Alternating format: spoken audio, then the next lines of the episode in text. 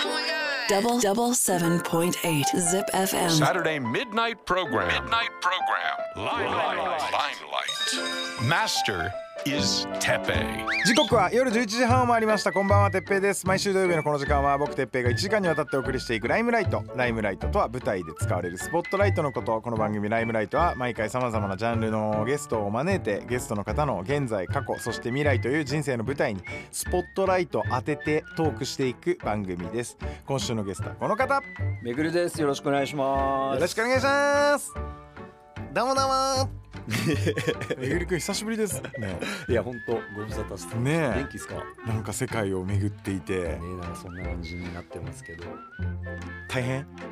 や、もう、なんか正イ直。ンスタとかでちょいちょい上がってくるやつは見てんだけどあさー、ありがとうございます。結構なんか大変そうだな特になんかこの半年、中東とかだったんですよ。ほうほうほうで、やっぱイスラム教の国じゃないですか。あだから。ー酒飲めない豚肉食えない。そうそう、本当そんな感じで。で、やっぱだけじゃなくて、結構娯楽とかエンタメもなかったりとかするんで。それこそ楽しみってマジでもうみんな夜な夜な C 社吸ってんすけどその辺で。ほうほうほうそう。あの辺じゃないですか C 社って。トルコとかあっちから来てるじゃないですか、でも本当コーヒー飲みながらみたいなそんな感じなんで。やることもないしなんあか飯もうまくないしあそうなんだ。あんま言うとられるかもしれない。もう毎日あのピタパンのサンドイッチでどこの国行っても変わらないんですよ、えでもの乗っけるもんとかそういうおかずはなんか違う？だけが変わっていく感じなんですよ。あー。だから哲平さんも飯好きだと思うんで多分。あこもうこの飲む感じだこれ、はい飲みましょう。よこれせっかく日本に帰ってきたんでっていうかさ日本酒を今日は。あーありがとうございます。めっちゃ嬉しい。だ次も次も次もあーじゃあすいませんもちろんもちろんもちろん。っていうかちょっといいっすか？俺あのちょ乾杯する前に俺この番組のこと何も聞いてなくてなんか、手っ取り早く言うとまあなんかこのスナックで僕と飲みながらいろいろ喋るみたいな感じそうでなんかゲストがひたすら酔っ払ってなんか知性の時はひどかったって話だけは聞いたんですけど。違うんですよ。あのね僕が結構酔っ払ってるんですよね。実は、うん、実は言うと。そっち？僕結構酔っ払ってますよね毎回、俺酔わされるんだと思ってたもう結構やばいんであすよ。そっちなんだ。でしかも今日は僕あのちょっと前から熱出て、うん。で病み上がりなんですよ完全な、うんで3日間酒抜いてるんで これ多分めちゃくちゃ酔えると思うんで乾杯しましょう。あありがとうございます。じゃあお帰りなさい。久しぶりにてっぺいさんと話せて嬉しいです。いただきますああなんか。美味しいうんななんかブドウみたいななんかちょっと。甘いっすねちょっとね、うん。あと少し熟成感もありますね。ほらほらほら。マスカットってなんかみたいな味がするって書いてある。へー。どこの酒ですか？うんとね。これあれじゃん。ジップのあの酒イベントのやつ持ってきた。いや工藤さんがさあのプロデューサーがなんかお前何飲みたいって聞いてくれて日本酒がいいっすっつったらこれあのジップのやつ回してきたのこっちに、ね下のわざわざ用意してくれてすげえ嬉しいなって思ったら。下のお酒ですね。俺しかもさ昨日行ったの17階に。これ誰かの机に1本余ってたんだこれ。これなんて読むんだろう。いやでもねいただいたやつはそういうこと言っちゃいけない。生の道の「い」って書くやつなんだけどちょこれほんと正確な読み方がわか多分らない俺愛知の蔵だったらわかる。原田酒造。はあはあは育児だ。育児じゃないですか。あはあ。あー。書いてる。すぐ出てきた。育児。原田酒造。ああそうだそうだ。へちょっと変わってますね。えうん美味しいでもすごい、ガンガンついだろ。ありがとうございます。病み上がりの人に。いやだけどね実際39度はほんと久しぶりだったよ。きつかったですか？きつかった9度まで行くと結構あれですよね。ななんかね39度あのコロナになる前にそのコロナのシーズンが来る前にあの扁桃腺よく晴らしてそんで春になると毎年39度とかでお花見ステーションで伝説の40度でステージに立つっていう嘘でしょ？本当に本当に荒技をやって もう血固まるぞってレベルなんですけどほんででそうなってくるとまあでもほら人に移るあれじゃないじゃん。そういうね自分の扁桃腺の問題だから。だからまあ別にステージも立ってよくて、うん。なんだけど毎日39度とか40度出てると38度に戻った時めちゃ楽。へこれすごいよね。ねだって普通だったら38度でもううわきつってなるじゃん。1回上まで行っとくともう38度全然余裕。あでも仕事休まないんだてっぺいさん。まあの今ねそういう感染症のことで休まなきゃいけないっていうことがあるから、うん。だけど基本は別にね40でもいけるなら行くんだ。なんかでも「え来なよ」みたいな言われた 来なよ。声があった気がする。40度の病人捕まえて来なよはいいね。なった気がするけどね。来ちゃえばまあ、まあでも元気になってこうやってお酒が飲めてありがたいことですわいやてっぺいさんと久しぶりにこうやって飲めるんでさあの最後に一緒に飲んだらあれですよね。あのレミニセンスのあそう葛原そう。そうそうそうそう。レミニセンスっていうあの今めちゃくちゃ美味しいレストランがあるんですよ。最年少であの食べログのゴールドとあとミシュランも一つだったかな。そうそう。で次に行くために今車道にちょうどそう今月からあれあなんか大きいお店やるって言ってましたね。そうそうそう。へーそうなんかミシュラン取るためにはあの上の方のスターになると店の企画がそもそもそれを満たす条件じゃないと取れないんですって、であの審査会のあの審査会じゃない矢場町の店舗無理だからっていうのでへ頑張ってーそうあの時に3人で飲んだんですよね。ああそうそうそう。あれ以来。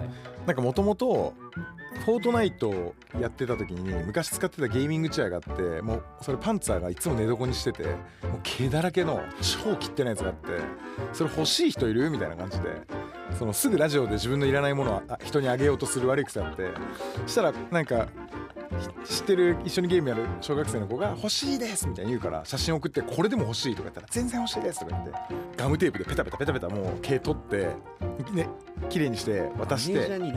そしたらなんか喜んでくれてそしたらそのレストランの方のなんか甥っ子だったんですよねその子がね。っていうご縁でなんかレストランに誘っていただいてそうそう今でも覚えてますよ。あのー今の妻と主君と一緒に行ったんですけどなんかでめちゃくちゃ機嫌悪くて向こうが。もう本当に嫌な思い出しかない。もうなんなんみたいな。せっかく美味しい食べ物食べて最高の一日なのになんでそんな機嫌悪いのみたいなぐらい機嫌が悪くて。マジで何の味も覚えてない。何食っても味がしねえ、うん、っていう思い出があります。彼のレストラン確か記憶をコンセプトにやってるんですよ。ああもう申し訳 ない。申し訳ないわ本当に。でもすごい美味しかったってイメージはありますけど。はい。ねこれを機にまたさせていただいて。いい宣伝になったんじゃないですか。本人喜んでると思いますいやそうその時にだから飲んででめぐるくんが実は僕あのー海外に挑戦しようと思ってるんですよみたいな話をしてくれたね。ああそうそうそうそう。ちょっと考えてるぐらいのまだタイミングだったんだけどそうそうそうそう。夏懐かしいっすね。去年の1月とか多分。2月とか。そうそう。そんなんじゃないですか。で僕は「えじゃあ海外でな何するの?」って言ったら海外でインタビューを取る。そう取材しながら回ろうと思ってるんですみたいでな言われた時に俺それで言ったと思うんだけど「えインタビュー一番苦手じゃん」って言わなかったっけ？人の話聞くの一番苦手じゃんって俺突っ込んだと思うんだけど。本当ですか、うん。そこは逆に俺覚えてないですあ本当？いや大丈夫か？とか思って、う。ん、だけど、まあね、見見てみるといろんな方に本当にインタビューして。てそうそう。あの、会えない人にねあの会えない人ってのは多分その名古屋にずっといたら多分会えないようなね人たちにたくさん会えたのは本当に肥やしになってますけど。そうそう。どんな人と会ってきたの？うーんいろいろですよ。日本人も外国人も、うん。まあ、それこそあの世界三大投資家って言われるジム・ロジャーズっていう人がうん。あのシンガポールに住んでるんですけど、うんうん。その人の、まあ、いわゆる豪邸っていうのあ行って一緒にうなぎ食ったりとかなんかパクってきた？来るわけないしなんかパクるでしょスリッパぐらいは。小学校そんなこう大豪邸ならわからないでしょ。なんかちょっとした置物とか記念に。あの1ミリもよぎんなかったっす。あ本当？でも確かになんか金目になりそうなもん。でしょ？うんなんかちっちゃいやつだとバレないよ。女めっちゃ金持ってんだったら。いやいや。うん。呼ばれていってやんないでしょ、まあいつだってなるじゃないですか。そうかそうかそうか。やばいっすとか、まあ、それこそあでもビジネスマンが結構多いかも。うんあいそのインタビューする相手は。そうだから海外で何かこう仕掛けをしてる事業やってる人？うん方とか。もともとそういうあのビジネスのね志望というかそういうのが好きっていうかそういうのやりたかったんだよね？番組とかも。いやまあビジネスっていうかでもなんか朝の番組やってた時に、うんうん。なんか結構どっちかっていうとそういうなんだろうなこういうまあエコノミストじゃないですけどとかなんか今のこう時代をなんかこう面白いテック紹介してくださいみたいなとかなんかなんかそっち系のインタビューとか結構あなんか好きだなと思っててこれからの時代何来ますかみたいな。なんかそういうなんかちょっとビジネス経済までとは言わないが少しちょっとこう今何が起こってるみたいなこととかこれからの話をしようみたいなのが結構好きだなと思ってて、まあ、プラスなんか今世界で何起こってんだろうなみたいな興味があったっていうのは。うん。で今ルートとしてはアジアから中東に入ったって感じ？そうですね。うん。アジアから中東。じゃあこ中東終わった。この後はもうヨーロッパ。ヨーロッパの方行って。やっと人に羨ましがられる。えでも俺中東とかもめちゃくちゃいいなとか思ったよあ本当ですか、うん。なんかまあ、あんまいろ。いろ行かないっすよね。あのたださその食い物とか飲み物とか、まあ、その衛生面とかそういうのとかを考えるとなかなか厳しい部分もあるでしょ。衛生面はでもてっぺいさんメキシコ行ってるじゃないですか。だからもうよっぽどどこも大丈夫だと思う、えーえでもさその水飲んじゃダメ。とか言うじゃないですうか、ん。全然大丈夫。まあそれの代表国はインドだとあ思うんですよね。あインドも行ってきた。で2ヶ月いたんですでその辺のストリートフードとか。なんならストもうお金ないから節約節約の毎日、うん。一泊700円とか800円のー12人部屋とかで寝てるんで、まああ、そういうのきついですねこの年で結構。あまあしかも結構大衆もさ向こうの人って結構スパイシーな方多いじゃないですか。とかあのバックパッカードミトリーとかであの特に白人なんですけど、はい。あの12人とかいる狭い部屋で香水散々振ってから最後の仕上げ出てくやつとかいるんですけどあれマジやめてほしいです。嫌だよね。くせえよこんなとこで振んなよみたいな。まあでもそのストリートフードとか結構食ってるわけですよ。うん。でも当たんなかったっす。おおだからもともと強いんじゃない？いやでもお腹そんな強くないんですよ。あそうなんだ。だから多分結構みんな当たってんのは水じゃなくって僕が聞いたのは廃油はあ。結構向こうって油をめっちゃ使い回すんですあだから中国と一緒やね。そうそうそうそうそう。うで見えないからキッチンの裏じゃないですか。まあとにかくでもそういうとか参参拝になるようなそういう汚い油をまたお金がないからっつって使ったりとかとそれとあともう一個は多分チリで当たってる人多いと思う。結構やっぱ向こうの人たちって辛いの入れるんで、うんうんうん特に東南アジアは。うん、うんうん。であれで当たってる人もいるんじゃないかなと思いますでもそれ意外と気をつけてるでもさその当たれないしその要はね。風にも風邪もひけないし怪我もできないしみたいな。え海外え今回の旅でなんかどっかでそういうトラブルあった？ありましたよ。うん。風邪もひいたし。うん軽く事故って足怪我したりとか。これ何の事故だったの？俺はバイクに乗っててでなんかちょっとこうドンと。向こうむちゃくちゃじゃないですか、ん交通ルールとか、まあ、それで接触してとうか、ん。でもなんか香港もう車両が当たるのなんかインドとか本当に日常茶飯事でうん。すごいっすよ。少しぐらいガンって当たったぐらいじゃ別に気にもしないみたいなとか、もうもう全てがむちゃくちゃ。うんうんうん。混沌としまくってて。えなんかさあもうこれ死ぬかもみたいな瞬間は？っていうのをよく言われるんですけどそれはなくて。それは危ないとこ行かないからでしょ？そうだからこれ結構難しくてそのオープンにしないと何も入ってこないし現地の人とも仲良くなれないじゃないですか。うん。でもホイホイついていくとやっぱリスクは伴うわけであってこれどれぐらいこうオープンにするかみたいなの結構むずいなまあ確かにそうだね。確かにそうだね。みんな友達っていきなりしね初めて会った人をどのぐらい信用していいのかみたいな。てっぺいさんどっち派なんですか？僕はねあのー結構もうほんと自分の勘でなんか大丈夫なんじゃないかなと思って大失敗したことはないけど韓国行った時にその日韓ワールドカップの前でそういうまあなんだろうあのー海外受けが良くないであろう、まあ、施設だったりそういうとこはもう軒並みシャットダウンしてて、うんこれでまあ僕はお女の子と遊べるとこないかなと思って探してたらはいはい。向こうからヨレヨレのスーツ着た酔っ払った韓国人が歩いてきて「私六本木 みんな友達!」って言ってきたの。日本語で。うん「女の子いるよ!」って言われてじゃあ行こう。ろさ六本木ね。みんな友達ならこの人は信用できると思って信用の仕方なんですか？ほんでじゃあい車乗って！って言われてヒュンダイのセダンみたいなやつの後ろに乗ってって言われて。そしたらその時ね当時ね今もうやめちゃったんじゃないかなあの人。あのエイベックスの若い男の子が一緒に乗りたいですと乗って。そしたら車でぐるぐる回るんですよ。うん。であれ？ってなってくるじゃんな長いこと乗るから、うん。なかなかつかないから、うん。ほんでもうそのエイベックスの子が「てめえさん」とか言ってもう半べそかきながら「俺たちこれ大丈夫なんですかね?」とか言って。だけどもうこっちもひるんだいけないから「あ大丈夫大丈夫いつもこんな感じ」みたいな俺は知ってるみたいな体で。で俺も内心あこれ本当に殺されるなって思う。うっすら思ってた。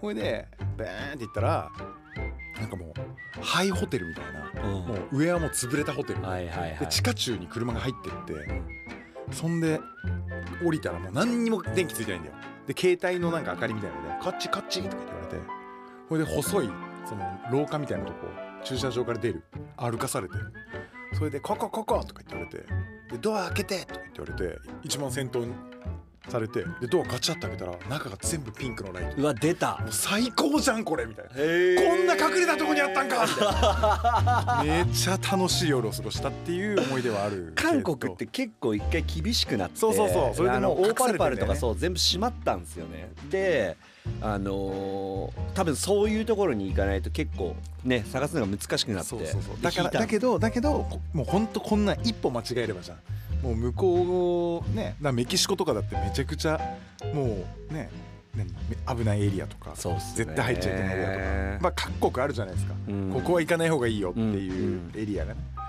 らそういうところでまあだけどそこに行ったからどうなるってことじゃなくてそこに誰と行ったかとかうん。どういうタイミングで行ったかとか、うん。その日雨降ってたかとか夜だったかとかそういう全てのあれががっちり噛み合うと死ぬっていうだけで それが微妙にずれてたりすると意外と助かって帰ってこれたりするパターンもあるね。これそうなんですうん。よだから本当に嗅覚ってやつは割と大事で本当にそれだけだよね。だから何もしないと結局宿にずっといたら何も起こらないわけじゃないですか。そうそうそうそうそう。だからその不確実性の中でも少しずつこれは大丈夫だろうっていうところを経験として重ねていきながらギリギリのラインを攻めていくことの繰り返しをやっまあ出てそうだよね。うん、まあ大きなだからトラブルには合ってないですけどやばかったみたいなのは大なり小なりはあったっすけど。ちょっとそれ大なりと小なり一個ずつちょうだい。小なりからでいいよ。小なりはうんやっぱりパレスチナ結構治安悪くて。はでちょっと多分想像できないと思うんですけど世界各国やばそうな街に行っても、うん。ある程度の治安は保たれてるものですよね。そうだよね。そうでしょ、うん。だけどパレスチナはマジで6歳とか7歳の子が石投げてくるんですよ。ほであのイスラエル・パレスチナ問題って結構石投げられたからそれやり返してそこから武力闘争に発発展するみたいなのあるんですけど何もイスラエル人とパレスチナ人で石投げ合ってるんじゃなくてパレスチナ人は外国人にも投げてくるまあいろんなメッセージがそこにあると思うんですけどうん唾吐かれたりとか。は結構。であのもちろん子供だしやり返すこともできないからうん。選択肢はもう逃げるんですよね。うん。これ絶対正解じゃないですか。うんうん追ってくんですよ子うんうん供が。は束になって。で飯屋に入って食ってるとその飯屋がうろうろあいつらあの日本人いつ出てくんだみたいな感じで10人ぐらいこうたむろってて。あうん。で大人がもう「チレー!」とかって言って本気で怒るんですけどうん。また5分後とかに戻ってくるんですよ、うんこれは本当に立ち悪くて。野犬っぽいね。野犬っぽ本い当にそんな感じ。でやっぱねなんだろう。これね言葉で言うとそんな感じに聞こえないかもしれないけど街の雰囲気がそこに合わさるとなんかちょっとこう精神的にやられてくるっていうなかるほどね。じわじわ。うわこの街やだなみたいな。あのはちっちゃいやつ。あ大きいのはインドのソナガチっていうもうその町自体に2万人ぐらいの売春婦がいるエリアがあるんですよ。ほアジア最大の売春地帯って言わうれてるんですけど。へで、まあ、もちろんインド人もいればロシア人もいたりとか、あとは本当にネパールとかバングラとかからあのキッドナッピングされて強制労働として働かされてるみたいな子たちとかがいる。でそれもあの例えばあの西成みたいに道一本の両サイドにじゃなくて、うん。街全体がグワーっ全部。うんで普通に歩いたらただ街なんですけど、うん。一個一個のビルが全部置き屋になってるんですよはみたいなところがあってでもうそこに立ってるちょっと割とこう綺麗な服を着てる女性の方とか全部そういうことなんですね。あうん。でまあもちろんそういうところでカメラ回したらダメじゃないでますあか、ダメだね。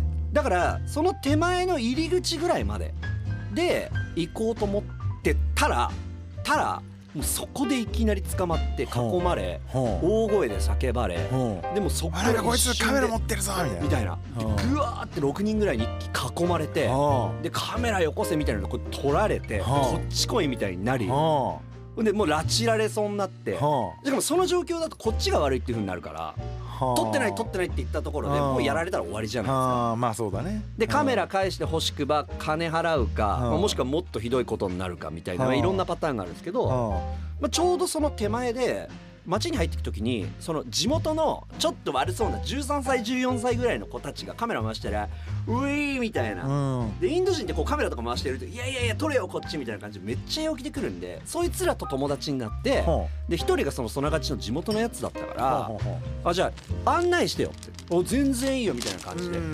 で結果そいつらが助けてくれたからよかったのああそうなんだ。インドインドの言葉でうん。でヒンディー語でバーってやり取りしてくれてこいつら悪いやつじゃないからみたいな感じでこっちを助けてくれたそいつらが。それ彼らがいたからよかったんですけどうん。いなかったらマジであれは積んでた。と思ー。やばいよね。う。そうキーマカレーになってたよね多分。あのミンチってこと？キーマカレーになってたと思うよ多分。やばいね。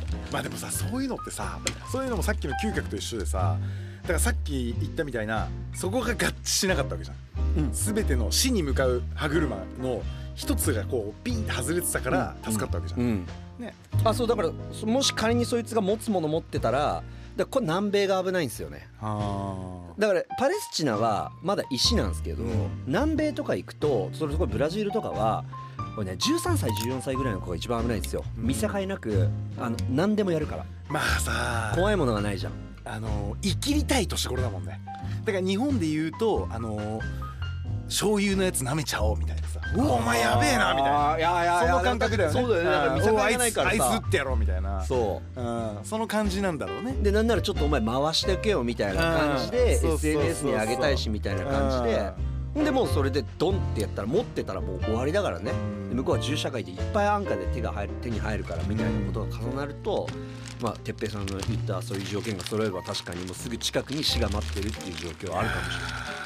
そうか。でもそういうのってさ結局どんだけさあのネットで賢くなろうとあのね自分が体験した空気でしかさ体験できないわけじゃん。だからあのーまあわかんない。まだ1年しかやってないからわかんないですけど、うん。なんか良かったなと思うのはまあ一応今月1で「Think About the Future」っていう番組で第3週やらせてもらってるんですけど、うん。まあそれ SDGs のこととかやってるんですけど自分で見てきた分結構そのなんだろうなこう拳握って発言はできる。なんか前はいろんなその朝でもニュースとかいろいろ触ったけどちょっとなんかどっか原稿を読んでるだけとか上辺だったりとか芯食わないみたいなこととか、俺たちってタレントだけど別に専門家じゃないからだからあくまでもなんかそこに対して強いメッセージは発信できないわけじゃないですか。だってそれはリスナーさんからしたらお前何者って話になるから。でも少しそこになんか自分のちょっとこう説得力じゃないですけど見てきた上で感じることみたいななんかアドオンはできるようになったから、いや絶対そうだしそれはなんかすごいそのめぐるくんの今後にめちゃくちゃ武器になると思うし見てきたっていうこともあるし見てきてないのに見てきたみたいな体もできるじゃん。いやわかる？だからその本当に見たこととくすねたりとかさそうだから見てきてないけど俺は見てきたみたいなのもできるから。だからそこの幅はめちゃくちゃいいいい武器しかもやんねえのにこれ今聞いてる人たちあいつやんなって思われてるから あいつあいつやりかねないみたいな、うん。その辺のねあの枠組みっていうところではめっちゃ強くなってたと思うんだよねいや強くなってないでしょ。それただはったりじゃないですか やらないですよ。うんそっか. Saturday midnight program. Midnight program. Limelight. Limelight. じゃあここから過去について伺っていきたいと思うんですけどめぐるくんは幼少期はどんな子供だったんですか？なんかあんまりこなんか華々しい思い出とかなくて結構ずっとなんか悔しい思いをしてきた例えー、どういう？えば部活やってもうん。スタメン張れないし、あ勉強やっても別になんかこう超一流でもないし、ううん。ずっとなんかないないんすよねこうこれだっていうのが、うん。だからなんか引き続きそれを探していて。はだから今回これをやったっていうあのもあるかもしれないですうんうんうんうんね。で留学してたっていうのはどこに留留何歳ぐらいの時？留学してたのはオーストラリアとアメリカに行ってたっす。ほう何歳何歳の時？18から23ほう。はい。で両方の国を行ってオーストラリア1年とアメリカに4年。たああそっかそっか、はい。で、えー大学でララジオプロダクションメディアオペレーションですね専攻、はい。テレビとラジオを勉強した。なんかさめぐるくんのお父様ってさあのラジオやられてるやはい。ですよね。ね。それはやっぱりなんかお父さんに対するなんかこう憧れじゃないけど。っすあったっす。あなんか18でなんか最初オーストラリア1年行ったのは僕語学学校だったんですよ、うん。なんかその全然その時には英語喋れなくて、うん。だからあのーまず英語勉強せにはどうにもならんみたいな状況だったんで、うん。まあそれで勉強してそっから、まあ、じゃあ今度進路大学どうしようって話になった時になんかその自分のやりたいことをちゃんとその提案してこいと俺に。なんかそこで何が勉強してきてでお金はいくらかかるのかみたいな。だったら金出してやるみたいな感じお父さんからね。てきてそうすると逆算で何を勉強したいかをちゃんとあのプレゼンできないとこれは生かしてもらえないとうん。いうのでぎ逆算で学部を決めざるを得なくなったんですよ。ほうほうほうほうで何興味あんのかなみたいになった時にあなんか親父放送やってたし、うん。なんかそれ面白そうだなと思ってメディアの道に行ってえでもは小さい頃からさお父さんのやつを聞いたりとかしてたんでしょ？あのーたまに聞いてましたね。あリクエストとかもしたことありますよ隠れて。えー、お父さんにはい。偽名で、偽名で。あ本当、い。なんていう偽名だったか覚えてる？覚えてないわこれで面白いこと言えたらよかったんでしょうけど全然しかもなるべく採用されるように本当に普通の名前を選んで。初めて聞きましでしかもちゃんと親父の特性を理解した上でまあそれだからあれだよね。ビートルルズならかかるだろうみたいな。なで採用されず。うん。なんだこいつみたいに思われたんかな。怪しまれたんじゃないいや全くだって別に見なくないですそこまで。生放送やっててもその原稿？いやいやあそのメッセージ？メッセージのその例えばめゃ見るよ。いやいや見るけどそれが、えっと偽名でで偽住所でとか分かんないじゃん。まあわかんないね。でしょ？だからあのそれ無理だったんじゃないかなと思う。でもえでもそういうじゃあお父さんにはそういうことをやりたいって言っためぐるくんはやっぱ嬉しかったのかいやそんなに嬉しくなかったって言われました。なあ本当？あ嬉しくなかったっていうかまあそんな別にうん嬉しくなかったへえ。むしろあのさっき実はかけた楽曲かかけさせてもらった楽曲ってあの僕とアビヤ君で作った曲なんですけうんうんどうん。その音楽の制作を結構一生懸命やってた時期が一時あってで親父もともと実際バンドマンでではあ。アーティスト枠でその番組もらえたみたいなことが始まりだからもともとビクターだったんですね。でまあ番組やらせてもらえるお父さんのバンドは教えてもらってもいい？名前ですか？うんわかる。絶対笑わないです笑わない絶対笑わない自信ある。いいよ。メルヘン堂って言います。大丈夫。ギリギリセーフ。それちょっとあれないかな？どっかに。顔超笑ってたからね。あるかな？顔超笑ってた。親父今でもバンド名変えたいって言うんですよ。メルヘンがひらがなでうん。銅が漢字なんだ。はそうそうそうそう。であのそうアーティスト枠とか持たせてもらっててだからアーティストってかミュージシャンって自分のこと今でも言うから。そう。ラジオはあくまでもその表現方法の一つみたいな感じなんで多分そっちの方が嬉しかったんじゃないかあな、ーへえぶつかったりとかも？めっちゃあった。本当。うん。えめぐるくんって一人っ子？一人っ子なんうわーなんか一人っ子っぽいわ。でなんかうん。それこそ留学から帰ってきた時とかもうなんか飯食ってるじゃないですか、ん。で居酒屋とかで普通に飲んでて「はいじゃあめぐるお前こっから回しやれ」とか言うんですよ親父が。はあ。なんか練習だじゃないけど。うわやだでしょマジで。で始まんすよ。でなんかもうどこにプライベートあんのとか思い出しそてれ超きついわ。で結構悩んだ時期あってでもうほんと泣いて親父の前で。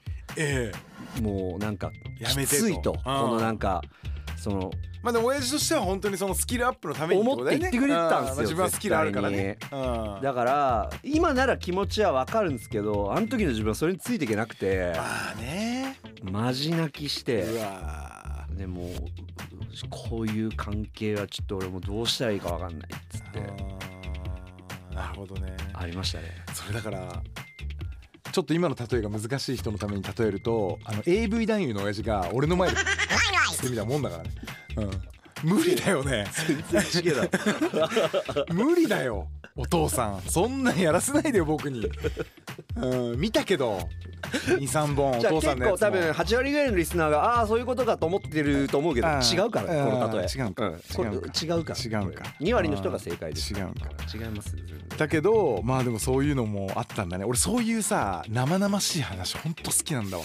そう親子っていう関係性の中で生まれるなんかこのちょっとなんかいびつなというか変わっただその話とかもめちゃくちゃいびつじゃん。いびつっすね。でしょ？だからそれをさ例えばあの喋り手めぐるくんで先輩お父さんが飲み会で「おうじゃあ今からお前回しやってみろ」って言われたら「あなんとかさんちょっとやらしてください俺の回し見ててください」みたいなさ成立するのに、うん。そ親父に言われるっつうさ。そうだから今今この年になって思えば一生懸命教えてくれようと思ってたんだろうし、それはすごいありがたいことだし、うん。今なら逆に言うと受け止められるしやれるんですけど、うん。あの時の俺には無理だっいやでもさそんな親父さんに対しても今もうあれじゃない？海外行って俺はこんだけ見てきてみたいなもうマウント取れんじゃない？お前中東パキスタン知ってんのかお前みたいな。超嫌なやつじゃん。さすがにそれは取らないです取らないあ取らないんだ。取らないですうん。それは。取らないうん。けど今のが仲はいいですね。ん。でそれはあの僕はっきり言えますけど絶対俺が大人になったと思う。あーなるほどね。うん、絶対にそう、うん。そっから仲良くなったと思う、おーで今お話してるのはめぐるくんの実の父親の話じゃないですか、うんでこないだ そこにこっからそこに行くんだあの沖縄料理屋さんで俺一人で飲んでたんですよでもう席満帆だったから俺立ち飲みでいいっすわとか言ってまあ基本ハードコアなんでもうお客さんの後ろに立って飲んでたんですよ一人で「オリオンビール!」とか「ビーン!」とか言ってそしたら隣に座ってた方なんだけどまあちょっと座ってるのがぎゅうぎゅうだったから立ち上がった方がいてんで俺が一人で飲もうかなと思ったら「乾杯!」とか言って乾杯してくれてでなんかその後いろいろ喋ったんですよで私は実はこういう仕事をしててみたいなであそうなんですねみたいなじゃあ僕もなんかやっぱ仕事ね何してるか言わなきゃいけないなと思ったから「あ 10FM で実はあのナビゲーターやって NHK で歌チューブって番組やってて」って言ったら「えっ?」とかなって「じゃあめぐるの?」とか言って言われて「えっ?」とかなって「あ僕先輩です」って言ったら「あのこの人めぐるくんの嫁のお母さんだよ」ってなって「えー!」ってなってそれでもうそっからいろいろもうめぐるくんの悪口や何やらで最悪実際このタイミングで海外行くとか言い出した時どう思いました？とか聞いたよガチで。そう。えなんて言ってた？あのねそのお母様の意見はその時その時は何も言ってなかったんだけどそのパートナーの方の意見はそのやっぱさ昭和の人だからそんなあのい旦那がどっか行くって言っただけでおおたおたおたすんなと。うん。もう要は昔昭和の時代は転勤でカタールとか、ね転勤でもうあのサンディエゴ行けとか、うん。もういろんなんがあってそれに翻弄されてきた時代の人だから、うん。その人から言わせてもらうとやっぱそんなね海外に行ったぐらいでうん。おたおたするなみたいな俺は気持ちあったけどねっていうのは言ってたけど、うん、まあだけどそんな話をいろいろして盛り上がってうん。そんでそのめぐるくんの義理のお母様が大阪の方で、はい。お好み焼きがめちゃくちゃうまいらしいんですよ、うん。まあ、本人曰く大阪で一番うまい。今審査会で花って店やってますそうなんですよ。でそこに行ってカラオケしようってなって。んで2軒目そこ行ったんですよ。これでみんなでもうカラオケ散々歌って。行ったんだ俺そこまで知らなかったわ。そうなんですよ。行ったんですよへえそんでもういろんな歌歌ってもう大騒ぎででそのまま帰ってまた今度あの僕もあの妻と一緒にここに来させてもらっておきあのその時はあのお好み焼き食べれなかったんで今度また行きますみたいな。だからなんかやっぱめぐるくんのとはなんかご縁があるなっていうのはひしと感じてで実は僕そのめぐるくんのお母様もそれが本当の初対面じゃないんですよね。いつもめぐるくんが言う俺があの下品な話の話してご挨拶の時初めてのご両親のご挨拶の時の俺が隣で下品な話してて Think about the future で俺が下品な話をするのはダメって言ってたあの話。カモンカモンえっとちょっとごめんなさい。俺もうる覚えだけど確かうん。初めてなんかその過去ねこれ過去親パートね。親同士をなんかこう引き合わせるみたいな飯会があった時にまあ俺もちょっとその店選んだのが悪かったんですけど、まあ、住吉のちょっとなんかこうディープなラーメン居酒屋みたいなところに行ったんですよ。でまあそこはまあよく行ってた店だったから、まあ、使いやすいなと思って。でなんかそういう緊張するような感じのあの義理の母はちなみに台湾の方なんですね。日本人じゃないんですよ。ですごく天真爛漫で明るい方ででまああのうちの母も結構あのもともとサーフィンとかしてたりとかノリノリの人なんでまあそういう感じでいいやと思ったら横にノリノリな兄ちゃんがいて超なんかコンパのエロい話をしてるわけですよ。下水。もう本物の下水下ネタだよね。そう。そしたらその大事な回で横で哲平さんがそういう話をずっとしてたっていう最悪な。もうさ本当に俺下品な話が大好きでさあのオンエアでも下品だけどプライベートは皆さんも分かると思うけどもっと下品だからね、うんそうだよ。もちろん。本当に。それはオンエアで語ってんのはこんなんなんだから。そうそうそう。そううん所詮ね。プライベートはもっと、ね、そうそうそう。だって俺のオンエアを聞いたやつが「お前これ両腕後ろで縛って戦ってるみたいなもんじゃん」ってこと、うん、その 普段の俺を知ってるから両腕をこう後ろで縛って戦ってるんだなお前。すげえなって言われたオンエアで、うん、だからメインの主戦場がそっちだから、うん、その以外のサブの部分だけで今15年間10分戦ってきてるから。どっちかっていうとだからこの番組はそのそっちの哲平さんもちょっと出していこうって感じでしょ？出していこうっていうかまあ酒飲んじゃうとやっぱどんどん出てっちゃうから。しょうがないやっぱり。あ基本飲みありなんですねだからこれは。そうそうそう。あそうなんだホットワン聞いてると確かにだいぶ哲平さんちゃんとやってんなって思ういやそらさでもさ一個それだけ俺みんなにそれ小林拓一郎君にがこの間来た時にその何？猫かぶりすぎみたいな。拓一郎君が、うん猫かぶりすぎっていうかじゃもっとひどいこと言ったわ。なんか説教親父みたいなのやめてくれるみたいな。そうそう。綺麗事でまとめるみたいなのやめてくれるみたいな。うん放送でね。うんでもまあ年も年だし俺たちそういう風になってきてんじゃんだんだん、うん。だけどそしたら俺も猫かぶってんじゃんみたいに言われて、うん。カチーンってきたんだけど。でも実際かぶってる部分もあるんですよ、うん。なぜなら日曜日あの時間家族で聞いてますって言われたら、うん。もう何ができるよ。うーん。でもちゃんとだからそういうことを考える理性が働いてるっいやてことですそりゃそうでしょう。だって嫌じゃん。いやでもこれもしかしたらラジオ聞いてる人はその辺の理性は分かっていて外しにかかってんのかなって思う人もいると思うから。あこの番組で？うん、あいやえっ、とホットワン要は哲平さんというタレント自体がその線引きをどこまでかけてんのか人には分かんないじゃない、まあそうだね。だけど俺はそのジェームスさんのスタイルを俺が自分はやろうとは思わない。うん。しうん。ジェームスさんの姿あのスタイルがかっこいいとも俺は思わうない、ん。うん。それは今日もあの千早のイオンで買い物して帰りパッと見てうん。頑張ってんなとか思って応援してるよ、うん。もちろん。ただジェームスさんのスタイルは壁に卵を思いっきしぶつけて、うん。それがバーンって割れるのをどうだすげえだろっていうスタイルだと俺は思う、うん。でだけどそれ以外の人たちがやってるのは壁のどのぐらい近いところに卵を寄せられるかっていう割らずに、あうん、ーだその戦いの違いだと思う。結果割れることがそうあってもねそうそうそう。そうだから俺はそのジェームスさんのスタイルを自分がやろうとは思わない、うーん。うんでこの番組もめちゃくちゃ言ってるよ。マジで酔っ払ってるし。うん。だけど全部綺麗にやってくれてる。ごめん。ぼ帽子のつばが当たっちゃった。ごめんなさい。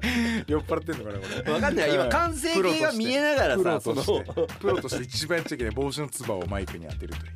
だけどそういうのをやってくれてるって分かってるから安心してやってるだけで。ただうん。そこはちゃんとまとめてもらってるなっていうところそうもあるわけ。か。まだプラスあっちは生放送っていうのはあそうりますしね。そうそうそうそう。うん。だからホットワンが何かの都合でまあ終わりになってこれでまあ ZIPFM このまま終わりになりますってなったら、うん。もうそっからほんと好きなこと喋ろうと思う。もう好きにポッドキャストとかやって、うあーもう下ネタしか言わないポッドキャストとか。俺さ哲平さんのこの番組あの過去の人がどここでどんな話してるのかちょっとごめんなさい。分かんないけど哲平さんってすっげえ飲み会の時に面白いことに例えばあの北朝鮮がミサイルをこう飛ばしたみたいな時にも哲平さんの角度での金正恩の切り取り方って例えばその金正恩の気持ちになったらとか彼はこういう心理だったんじゃないかとかあのねこういうニュースの膨らませ方もあるよなとか結構聞いちゃう感じでこう面白いのよ。だからできないかもしれないけどもうちょっとちょうだい。もうちょっと時間かかるから、もうちょっとちょうだい 哲平さんがそういうなんかちょっとこうニュース解説するみたいなのとか俺がプロデューサーだったら絶対やってもらういやー。すげえ面白い。だからこれやっぱ帯ですね。次はもう朝のね。おはようございます。おはようございます。皆さん。30周年そこまで行ってほしいよねジップねもう一番大変な事件になる。いやでもそれはさっきの卵理論でね別にぶち当てに行かないわけだからまあまあまあまあまあまあまあまあまあ。まあだけどめちゃくちゃ勉強しなきゃいけないじゃん。今もちろん俺はさネットとかで知識を得たりとか本読んだりとかまあいろいろ自分なりにはやってるけどうん。それ以外のちゃんと知らなきゃ喋れないエリアがあるわけじゃうん。んね。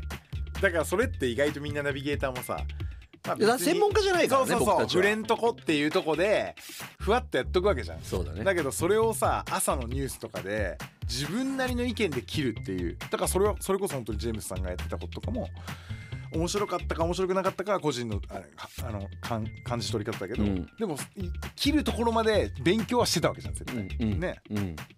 そういう先輩たちのこのなんだろう爪痕じゃないけどそういうのもね、まだここには残ってるわけじゃん。もうその先輩たちはたくさんいなくなっちゃったけど、うん。そういう後は残ってるわけだから、うん。だからその残された僕らは、まあ、今後そういうところでどういうふうにするべきなのかっていうのは、まあそうその ZIP の未来を憂いていくみたいなのはこの間あのヒロさんっていうあの名古屋で有名なお肉焼いて食べさせるおうん広名古屋の懐かしい。はいはいはい。あ ヒロさんも来てるのここに。でもめちゃくちゃ ZIPFM を切ってくれて、まあ、それに続くシリーズみたいな感じで、えー。どうする ZIP いいですね。あのー外部のこういう意見っていうのはちゃんとうんまっすぐ向き合って聞くべきだと僕は思いますね、でもあのもうこここまでの話になってるからあれだけど10月、えっと、この前の4月のタイミングでまたそのナビゲーター会議みたいなあったじゃないですか。で社長のこう挨拶みたいなのもあったんですけど社長は社長でなんかこうまあここまでの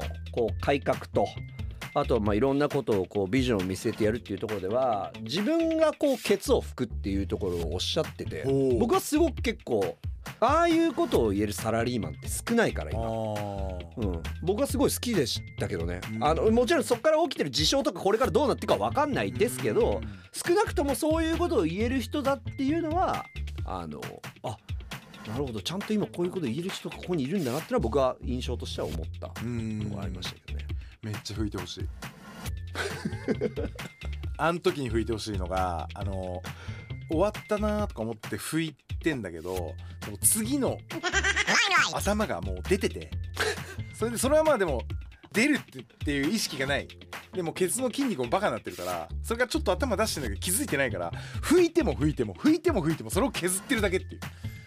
もう全然終わらねえみたいな。溢れちゃうよこれみたいな。みたいなね。たまにあるね。そうやあるでしょ？あるでしょ？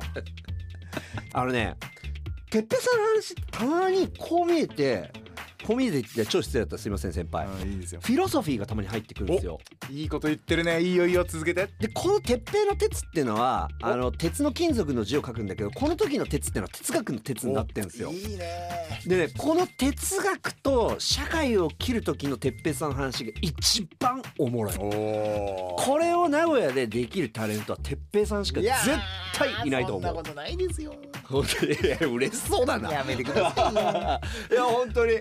だからあのーちょっと使いにくいと思うけどディレクターそこはぜひちょっとなるべく使ってほしいなちょっと今のうんこ話は。そうだね。Saturday Midnight Program. Midnight Program. それでは最後はこれから先未来のことについて伺っていきたいと思うんですが、えー、今後こうラジオ DJ としてこういう番組をやりたいとかなんかこのラジオ将来今今後はどう思ってるんですか？そのまあとりあえず一旦この世界を回るは世界を巡るはその世界を巡りきるまではやるんでしょ？それか死ぬ？やります。どっちかね。し死ぬかもうめ、巡りきるかしかないよねもう。はい。まあでもあのーすごい ZIP には感謝してて、うん、うん。っていうのはやっぱコロナの時にうん。なんかいろんなのがリモートになってたじゃないですうんか、うん。でも俺らずっとスタジオに来なきゃいけなかったでしょ、うんうんそうですね。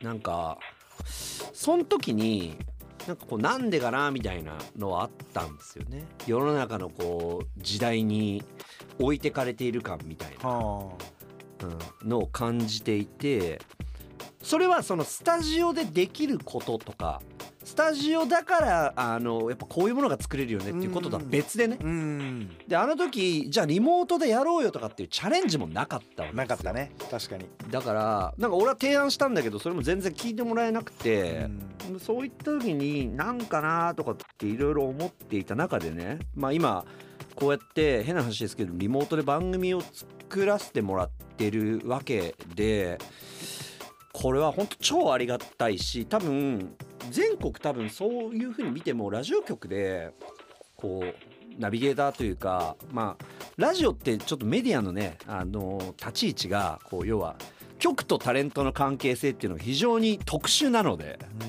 あのあれではあるんですけどまあ言ったら半分ちょっとラジオってサラリーマンっぽいところが他のテレビとのタレントさんとの立ち位置に比べると結構あったりする中ではこういう風にやらせてくれるっていうのはすっごい僕はありがたいと思ってるし、これ僕が言うと本当着せがましくなんですけどそういうなんか ZIP がチャレンジをこう後押しししてくれるような感じってのは本当感謝してるんですね。うん。だから引き続きそういうなんかこうやっぱまあずっと大学の頃からメディア勉強してきてるので、うん。メディア人として何ができるかっていうチャレンジはこうやっていきたいなとはすごい遠い未来というかもうその自分の完成図的なところではそのどういう人間に最終的になりたいみたいなのがある？あーでもなんかマジで結構あのソーシャルな授業をやりたいっていうのは結構思っていて、うんなんか最初はなんか多分それをやりながらなんかそのそれこそ「ZIP!」で朝番組もやらせてもらって、で満足に飯も食わせていただいてものすごくこう満たされた生活だった中に次はやっぱりこう他者を稼がせるだったりとかみたいなことを考えなきゃいけないなとかって考えていたんだがうんそれってどこまでもだから多分結局自分の心を満たしたかっただけだなと思ったんですね。でも今は本当に、まあ、今ちょっとお金ないし生活に戻ってしまったんだけど、ソーシャルやりたかったんだなっていうのは結構今海外回ってて気づいうん。ただからまあ分からないがもうちょっともしかしたらこれから自分がやりたい事業をそっちに振っていったりみたいなことも面白いなって。でなんか事前事業とかなんか社会貢献みたいなのとかって年を重ねてからやる人が多い。それはビル・ゲイツとか一番分かりやすい例だと思うんですけどじゃなくてもなんか若い頃からそこに対して全力でやってみるみたいなのも全然ありだしうん。そういう人たちと話してる時間が結構楽しかったりするんでああ今自分の興味本位とかそういうところに向いてんのかなとかは結構考えたりとか。別になんか一回なんか自分の生活がエンドしてからなんかそれ別に第二の人生とか言わなくてもうん。やりたいんだったら今やってもいいのかなとかも思ったりとかはしてますね。なんかちょちょいいしいいですか？1分だけすいいいませんよいいよいいよ。だからもしこのラジオで本当に今聞いてくれてる人でなんか悩んだりとかうまくいかないとか悔しい思いをしてる方がいらっしゃったらそれも本当僕もそうであのなんか常にその先になんかそれよりできる先輩がいて「ZIP!」ってとこに来たらもうそれこそ超面白いつわものの哲平さんみたいな人がいたりとか後輩では面白い勘みたいなやつが入ってきたりとかそこにはまた猛者がいるわけですよ。で結局またこううわもう超また頑張んなきゃなみたいなことのずっと繰り返しでどうしようどうしようで今も来てるんですよね。でもなんかたまに嬉しさポイントをなんか頑張ってると満たしてくれるようなことがあってだから頑張ってれば絶対こういうことってあるからうんで本当に一緒に頑張ろうぜっていうことだけ今なんか悩んでる人がいたら言いたいですすいませんお時間いただいてありがとうございますね It's a great idea. It's all about the music. The music. I guess the greatest thing in the whole world. I like how I never hear the same thing on the radio. It's always different. It's always different. It's always different. It's a great idea. It's all about the music. I like, like, like, like. Music. I would play Music. and I would play. Music. Zip FM. Limelight. Limelight.